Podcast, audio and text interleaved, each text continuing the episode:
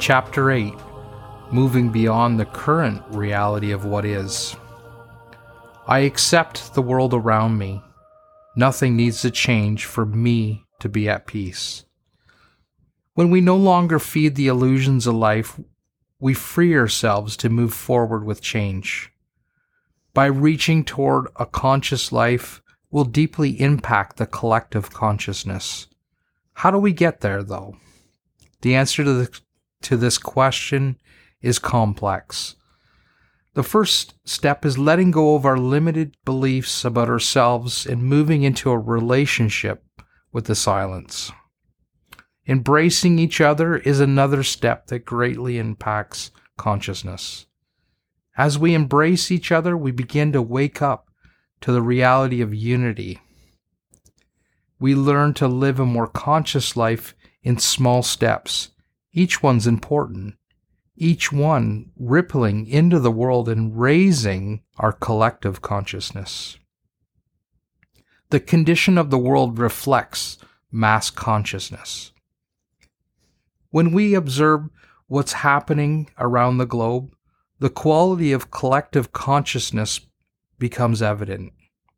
The qualities we like, we should embrace, but those we don't like are the very things that we often need to address in ourselves. I've noticed that the aspect of myself that I needed to heal were always qualities that I was intolerant of in others. During my middle years, the world around me held a great deal of my attention. But my endless list of complaints and worries kept me from seeing how my unconscious behavior only added to the problems that disturbed me. I felt the world was the problem and that I was powerless to change anything. As I began my healing journey from the wounds from my early adolescence, I slowly realized the world around me was never the problem. The biggest obstacle was me. Yes, collectively, we are the world. But if we don't like what we see, it's an invitation to change ourselves. Early into the year 2020, a pandemic started to sweep over the world. It quickly moved from country to country, shutting everything down. Next came the rules that our governments began to impose on the citizens to control the spread. As we put on our masks and distance ourselves socially, my initial thoughts were this is ironic. We've been wearing masks and distancing ourselves from others long before we were, we were required. Wearing a mask and social distancing. Social media has changed how we connect and communicate with each other. Over social media, we display our lives as a highlight reel, posting all the wonderful things that we're doing. However, that reel fails to display an authentic or an accurate depiction of our lives. We put on a mask and cover up all the parts we don't want others to see. The dramatic irony of social media is that it has created distance between people in some ways. What started out as an alternative way to connect with others in many ways has accomplished the opposite. The cyber barrier of social media has given us a false sense of connection while we hide behind our phones and laptops. We have fewer real time conversations and face to face interactions. Clicking like on a post or posting a one or three word comment has replaced meaningful engagement with our friends and family. We've been slowly distancing ourselves from each other for more than a decade, long before our governments put these rules in place. Embracing each other and reversing social distancing. Reversing social distancing is the first step to help us move beyond our current reality. In every type of relationship, the single most essential ingredient is communication. We connect and communicate and openly share ourselves when we come together with others. The other side of communication is taking the time to listen and appreciate the experience of our friends and family. Here are some ways to remove the distance we have created. Instead of brief comments on social media, take, t- take a minute and write an actual sentence or three. Call a friend instead of texting or messaging. Create opportunities to gather face to face. Allow yourself to be honest and vulnerable on social media and, and during face to face interactions. Take time to get to know people. Engage others with questions and gen- genuine curiosity about how they're doing. Find out about what's going on in their lives and what's important to them.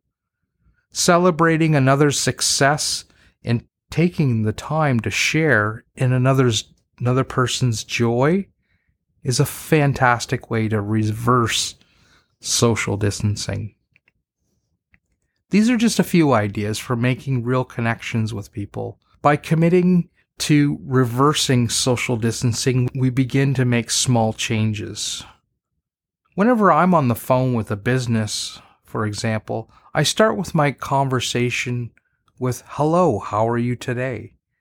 I make it a practice to always treat others as real people, whether or not I know them. I try to create positive interactions with people, Another example is to make eye contact with a cashier in a retail store or a drive through attendant. Engaging and embracing others helps bridge the gap between us. If we balance our preoccupation with achieving our goals with authentically connecting to the people who flow into our lives, we experience deeper intimacy with the world.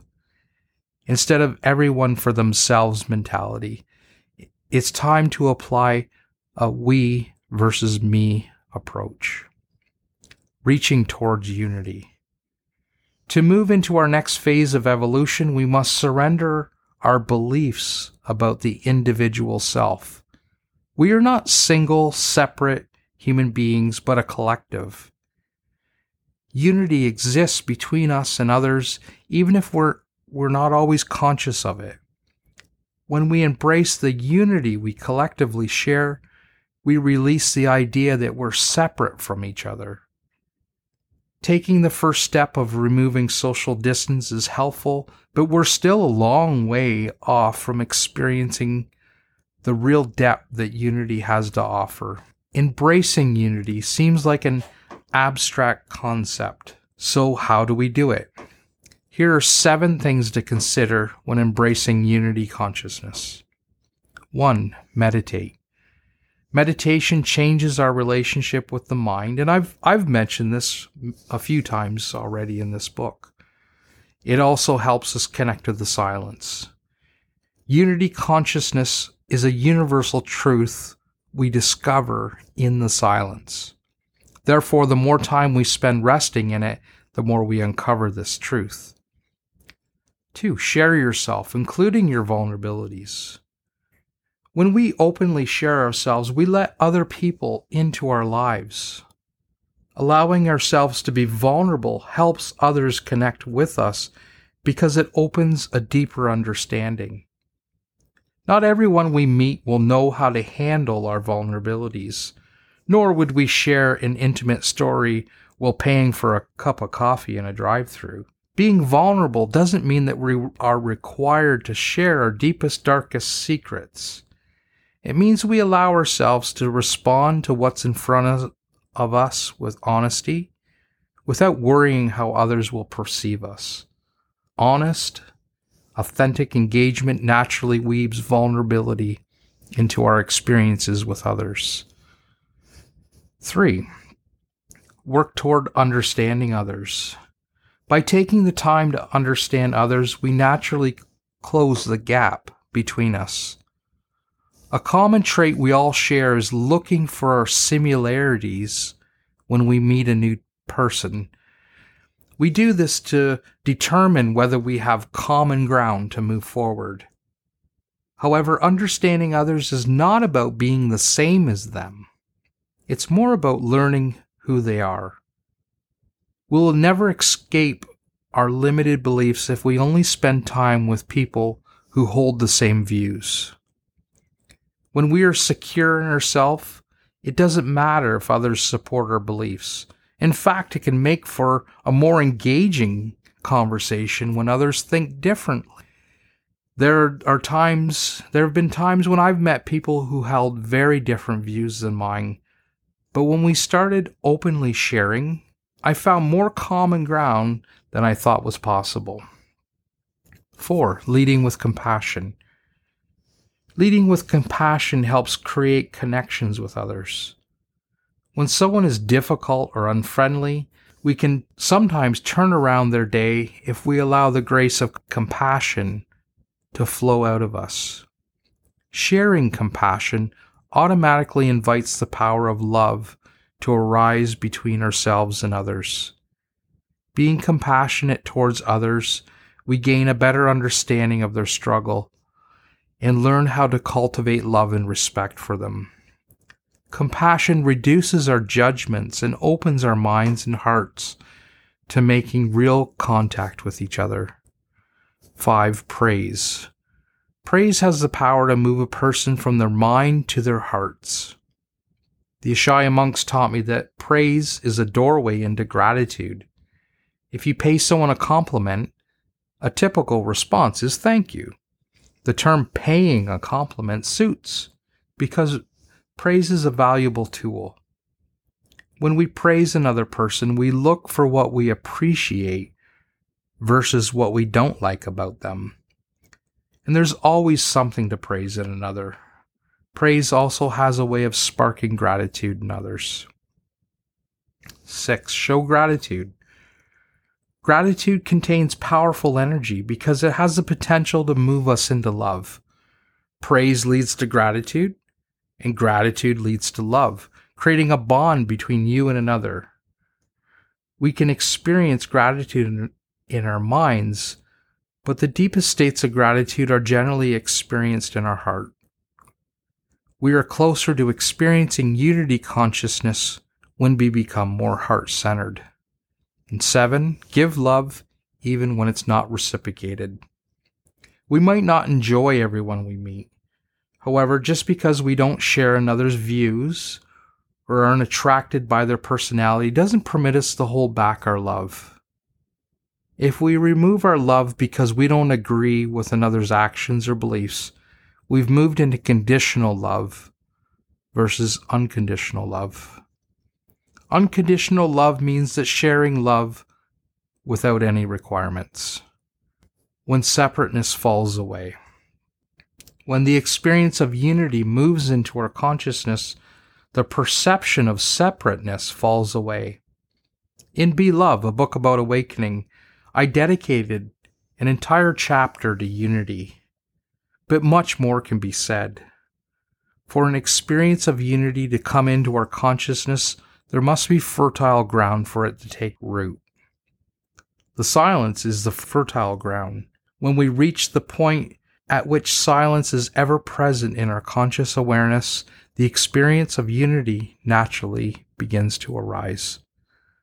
The capacity to experience unity has always been in, within us, but when we focus on our mind instead of the silence, unity consciousness quickly slips away because the mind believes that we're separate. A belief in separateness and the experience of the deeper reality of unity consciousness cannot coexist. That would be like calling yourself a vegetarian and having a portion of meat each meal. The mind and unity don't live in the same house. The more people who open up to unity consciousness, the faster we transcend our current reality and move into one that holds a greater truth. Unity is a big step on the road to enlightenment as we continue to awaken to the reality of what is. Changing our beliefs. There are beliefs we hold in our minds that pull us out of deeper states of consciousness. When we challenge these beliefs, we overcome the lower states of consciousness holding us back. We hold the keys to our liberation. Here are two concepts in particular that are important to challenge and flip in order to create a more empowering mindset. The two are I need to control, and the second one is my circumstances limit me. So the first one, I need to control. The need to control is rooted in fear. Most of us have an underlying fear that if we don't take charge, the outcome of what we're trying to control will not be successful. The idea that nobody but me would get this right is something I struggled with for many years. My fears did not allow for any possibilities other than those I held in my mind. The irony is, my need to control was controlling me. The more out of control my life became, the more I needed to control. I micromanaged my business and my employees as well. I held a my way or the highway type of attitude. I carried the same type of attitude into my relationships. Some of my control issues started when my high school sweetheart cheated on me with someone I should have been able to trust. When that trust was broken, I lost two people I loved, which left me feeling out of control. I was unable to trust anyone but myself and needed to control all my circumstances around me just for my own protection. The opposite of control is trust. Trust can be an empowering experience that liberates us from the turmoil of needing to control. Trust relaxes the body and settles our busy minds. So, the second belief my circumstances limit me. The idea that our circumstances keep us from moving beyond our current reality is rarely true. This belief causes us to be a victim rather than a creator of our lives or a co creator. If we believe our circumstances limit us, we've lost touch with the creative power that lives within us. When it comes to living with purpose, we are limited only by our beliefs. Our position in life is no accident. When we can embrace our present circumstances, whatever they are, with passion for serving, loving, being present, we'll experience joy from doing just about anything. There will be no more limits on our imagination and creativity. One of the tendencies of the mind is, is to desire what we don't have because we often think that filling those desires will make us happy. When I wasn't content with my life, I would often daydream about the future. I dreamed about all the material objects that I'd re- acquire and the experiences I'd have. However, when I came out of my daydream and looked around me, I'd feel depressed and start having thoughts like, I will never get ahead. Empowerment is believing we already have everything we need to fulfill our destiny. If we hold this empowered mindset, it becomes our job to utilize what we have to achieve our purpose. Maintaining trust helps us see what is flowing into our lives to support our purpose. By embracing life as creative and abundant, we position ourselves to see all the opportunities that surround us. Challenging the concept of duality. The concept of duality states that everything has an equal and opposite, that we are separate opposing force to everything around us, and that the world is bound to the physical laws of, of the universe.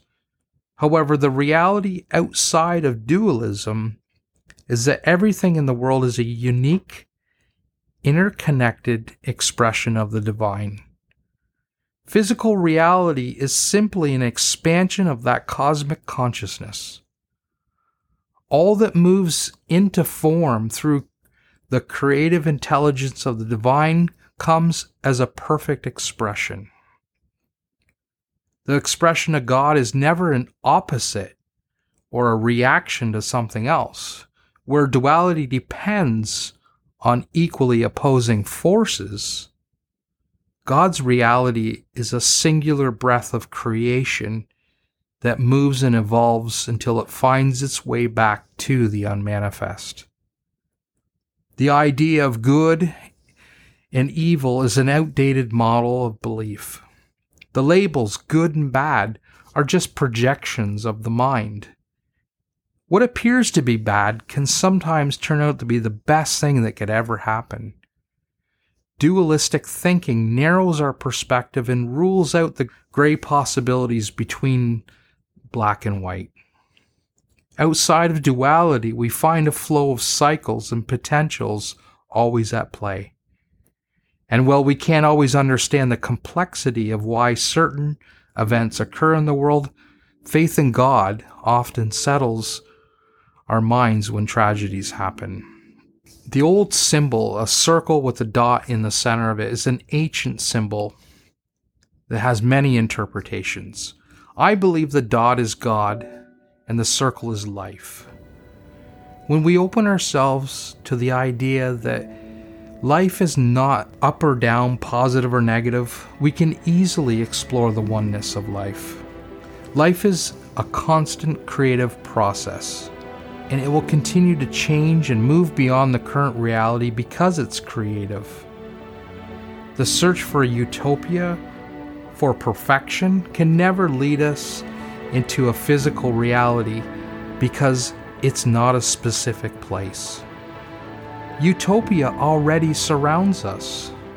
We cannot find God in a specific place, yet God is everywhere at the same time. This is not an expression of duality, but a oneness of God.